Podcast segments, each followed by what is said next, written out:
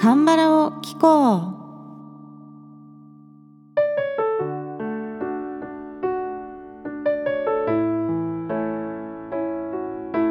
皆さんこんにちは。アンニョアセヨ風花です。いやー夏本番になってまいりましたね。なんと今年は6月中に梅雨が明けてしまうという観測史上最速の梅雨明けだったみたいですね。大阪では一旦梅雨が明けてからまたちょっとね梅雨が戻ってきたみたいに雨が続いていた時期があったんですがこの放送7月11日ということで、まあ、おそらくねこの頃からまた本格的な暑さが戻ってきていると思います。さて夏といえば冷麺ですよ。もう夏本番ね暑さを乗り切る冷麺トークということで今日はね冷麺の話をしていきたいと思います。で冷たい麺料理といえば日本では盛岡冷麺や冷やし中華を連想する方が多いと思うんですけれども韓国にもいろんな種類の冷たい麺料理があります。と言っても私が韓国にね夏に行ったのは2018年の8月が最後でしてこの時はね学会に便乗してソウルに行ったんですけどめちゃくちゃ暑かったんですよね。ソウルって日本の秋田県と同じぐらいの緯度なんですよだから大阪から行くと大阪よりもソウルの方が涼しいことが多いんですねなので、まあ、秘書のつもりで行ったんですよ。さあ暑いしソウルで涼みに行こうかとか言って行ったらなんかたまたまその時ソウルが記録的な猛暑だったそうで到着したら全然大阪より暑かったんですね。滞在中も連日最高気温が38度とかあってもうあまりに暑すぎてこのねハンディ扇風機を買ったんですよ。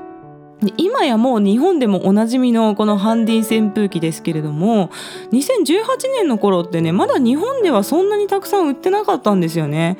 でもソウルに行ったらこれをむしろね持ってない人がいないくらいもうみんなマイ扇風機を持ってて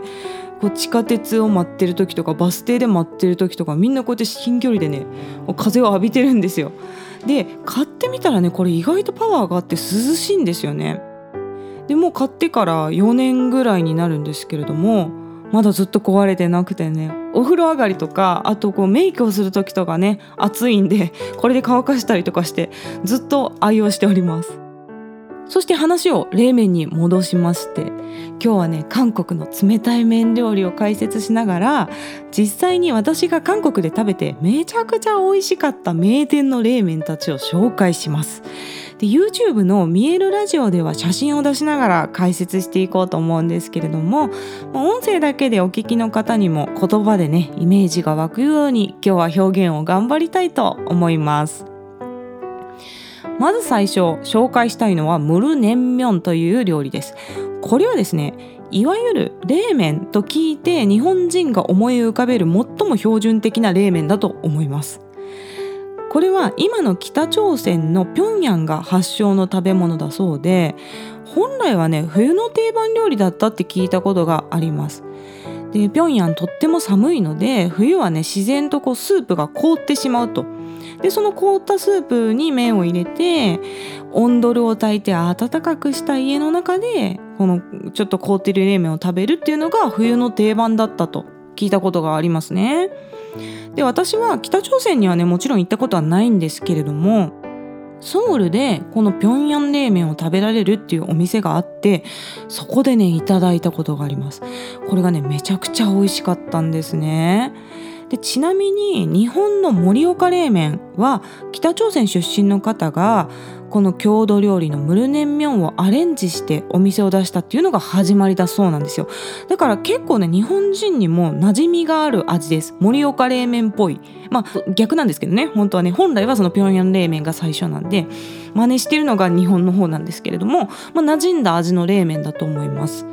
で今やもうね盛岡の郷土料理として名物としてがっちり根付いている冷麺なんですけれども韓国の冷麺とは実はねちょっと違いがあるんですね。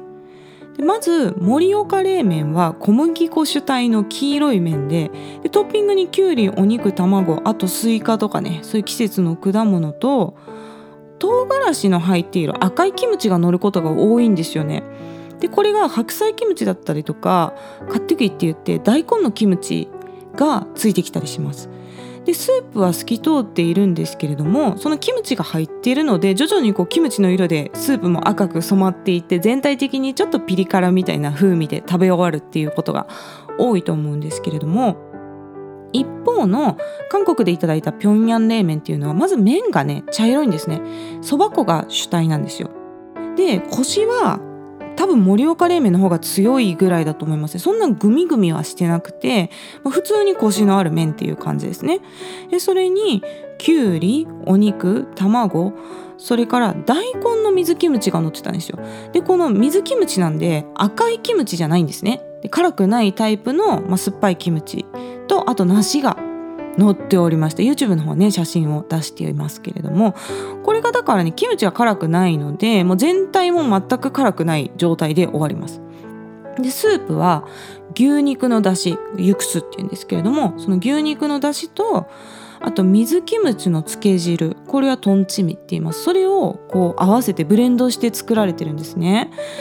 でお肉の出汁はうまみとコクがしっかりあるじゃないですか。牛肉の出汁なんでね。でそれにこう酸っぱくて爽やかな水キムチの漬け汁が合わさってでさらにねシャーベット状になってるんですね。でもだから最高に美味しいんですよ。こう冷たいしコクもあって爽やかでっていう感じなんですね。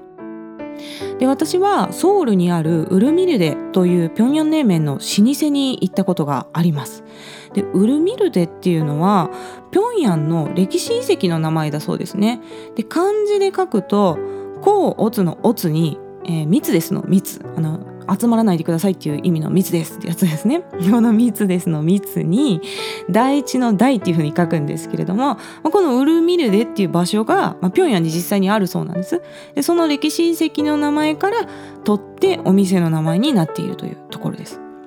でここの冷麺ねめちゃくちゃ美味しくておすすめです。で私はカンナムにある多分支店に行ったんですけれどもソウル市内にはね何店舗かお店を出しているようです。でシンプルな冷麺なんですよ。本当に牛肉と、まあ、ちょっとのお肉と卵ときゅうりと大根が乗ってるっていうだけのシンプルな冷麺なんですけれども本当にね地味深いというか体に染み渡るような優しい旨味がこうずっと持続するんですね。でくどくないんですよ。だからスープを飲んでこう味わったらまた次のスープを飲みたくなるみたいな感じですね。もうスープもね全て飲み干してねいただきました。翌日すごいむくんだんですけど本当に美味しかったですね。ただ韓国の冷麺ってとんでもなく冷たくないですか？これ実際に韓国であの冷麺召し上がった方はわかるかもしれないんですけれども、まあ、日本の冷麺ってスープがシャーベット状になってるお店はあるんですけれども、まあ、麺が、まあ、軽く氷水で締めた程度の温度で出てくることが多いと思うんですけれども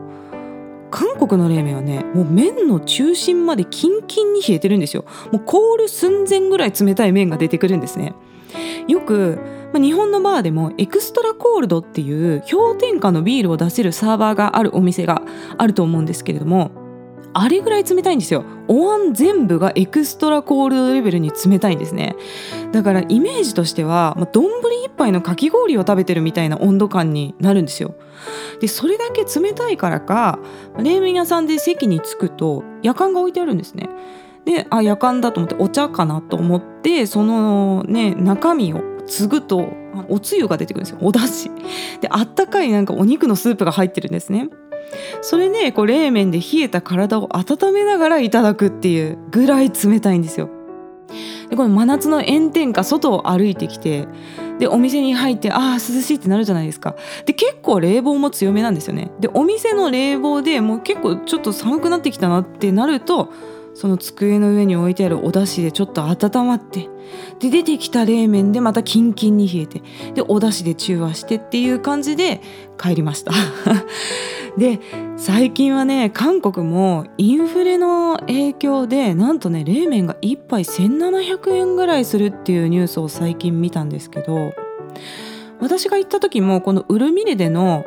冷麺というのは結構高級冷麺みたいで1400円ぐらいしたと思います。1万4000ウォンだったかなと思うんですけど今はだからもっと値上がりしてるかもしれないですね。韓国の冷麺って結構高いんだなと思った記憶があります。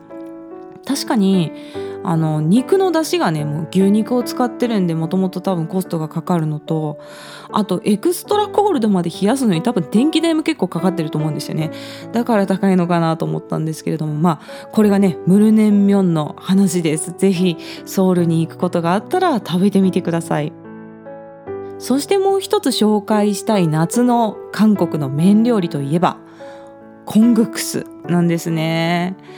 これは冷たい豆乳麺みたいなイメージです。韓国語でコンは大豆。ククスは麺の意味なので、まあ、日本語にするとコングクスは大豆麺ということになります。おそらくね大豆を炊いて潰してこうしたものに出汁を加えてスープを作ってると思うんですけれども味わいとしては濃厚な豆乳スープに麺が絡むっていう感じですごく美味しいんですよ。でこれも辛くないんですよね。で麺は小麦粉主体で黄色い麺のことが多いです。日本の冷やし中華の麺に多分似てると思いますね。で豆乳が好きな人だったら絶対にハマる味だと思うのでこれもね日本人で好きな人きっと多いと思います。でコングクスはお店によってスープの濃度に結構差があるんですね。サラサラ系コングクスからドロドロ系コングクスっていうかこう濃厚系までいろいろあるんですよ。まあ、言うたら日本のラーメン屋さんみたいなイメージでラーメン屋さんもお店によってあっさりからこってりまでいろいろあってそれぞれに好みがあると思うんですけれどもコングクスもね結構そんな感じですねお店によってだいぶ違うということです。で私は濃厚系が好きなんですね、まあ、ラーメンはね正直あっさり系が好きなんですけどコングクスはもう濃厚系が好きなんですよ。で濃厚系コングクスで有名なチンジュチップというねお店に行きました。これはソウルのヨイドというところにあるお店なんですけれどもヨイドといえばテレビ局がねいっぱいあるところなんですよ。それで先月話題にしたドラマ「プロデューサー」というねドラマがありましたよね。キンボムスさんの時の中華でねそれがもともとドラマプロデューサーの OST だったということで紹介したんですけれどもこのドラマで何度も酔い戸の景色っていうのが出てきたんですよ。で KBS のねビルとかも出てきててでそのドラマで見たビルを見つけても歓喜しながら写真を撮ってたわけですね。あここだキム・スヒョン君が入ってたのこのビルじゃんとか言って撮ってたらなんか警備のおじさんに「いやこのビルの何が珍しいのか?」って言われたんですよ。いやなんで写真なんか撮ってんのって聞かれてで私は結構ね容姿で日本人ってあんま思われないんですよ韓国に行った時に。で普通に韓国語でそうやっておじさんに話しかけられて「いやドラマで見たんですよ私はね日本人なんですよね」っていうふうに、まあ、韓国語で答えたら「あそうなのか日本人なのか」って言って「じゃあもうこのビルと一緒に写真撮ってあげるからそこに立ちなさい」とか言ってねあの 私のスマホでおじさんが写真を撮ってくれましたね。なんかめちゃくちゃそんなね優しいおじさんに出会った酔い戸だったんですけれども。そしてねそのコングクスのお店チンジュチップのお話に戻りますとまずねお店がねここめちゃくちゃ広いんですよ。なんか百貨店みたいなビルの地下街にあるんですけれどももう200席ぐらいあるんですよね このチンジュチップのお店が。その百貨店のほとんどがチンジュチップの席みたいな状態になっていてでネットで見たら平日でも結構混雑するっていう風に書いてあったんでちょっと早めのねもう開店してすぐの11時ぐらいに行ったら、まあ、そのタイミングでは誰もいなかったんですけど、まあ、私が食べ終わって帰るぐらいのタイミングではもうビジネスマンの大群がね地上から押し寄せてましたねそのお店に。それぐらいすごく人気のあるお店でございます。でここのお店のコングクスはね何もトッピングはないんですよ。あのきゅうりとかね乗ってたりごまがかかってたりするお店はあるんですけれどもこのチンジュチップっていうところは何もトッピングはないんですね。ほんと麺と濃厚な大豆スープのみなんです。で麺が長いんで配膳に来たおばちゃんがねその場で十字にこうハサミを入れて麺を切開してくれるんですよ。でそれで食べやすくしてくれるんですね。でコングクスを注文するとセットでキムチがついてくるんですがこのキムチがねコングクスの濃厚さに負けないめちゃくちゃパンチのあるキムチなんですよ。甘みも辛さもそれから旨味ももうガツンってくる感じのキムチでキムチだけで食べたらちょっと味が濃いかなって思うぐらいなんですけれどもこのキムチで麺を巻いて食べるとコングクスのこの豆乳のまろやかさとパンチの効いたキムチの味がこう口の中で混ざり合わってねこの最高のマリアージュなんですよ。とっても美味しかったですね。でコングクスはお店によってはね塩味がついてないっていうところも多いんですよの豆乳とだしの味だけでで机の上に塩が置いてあって自分で塩を入れて味を調整してくださいっていうお店も多いんですけれどもこの鎮守チップのコングクスはねすでにちょっと塩味がついていてもう私はね食べて十分ね美味しい味だったので塩の追加はしなくてよかったんですけれども、まあ、そんな調整のいらないタイプのコングクスでございましたね。でこの日もねコングクスいただいて大満足で帰ったんですが、まあ、このコングクスもめちゃくちゃ冷たかったんですよ。まあ、ドロッとしてるのにすごい冷たいで芯までエクストラコールドだったからなんというか全然あったかくならないんですね食べてる間もずっと冷え続けてるみたいな温度で。でこの時はね実は前日にその平壌冷麺を食べて2日連続で氷点下の麺をお腹いっぱい食べたんでこの後ねお腹を壊してしまいました。やっぱり冷たさに慣れてない日本人の場合はねちょっと連日はやめた方がいいですね。うんちょっと間を空けてから冷たい麺を食べた方がいいかもしれません。今日はムルネンミョンとコングクスのお話でお送りしてきたんですけれどもこの他にも韓国にはヨルムグクスって言ってヨルムキムチの入ってる冷麺ですとかあとチョゲククスって言って鶏肉が乗ってて鶏ガラスープでできてる冷麺とか、まあ、まだまだね魅力的な冷麺がいっぱいありますのでまた韓国に気軽に行けるようになったらいろいろ食べてみたいですね。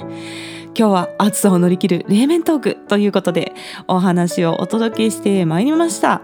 また概要欄の質問箱からメッセージや質問、リクエストなどぜひ気軽に送ってください。日本語でも韓国語でも大丈夫です。YouTube の方もよろしくお願いします。ではまた次の放送でお会いしましょう。さようなら。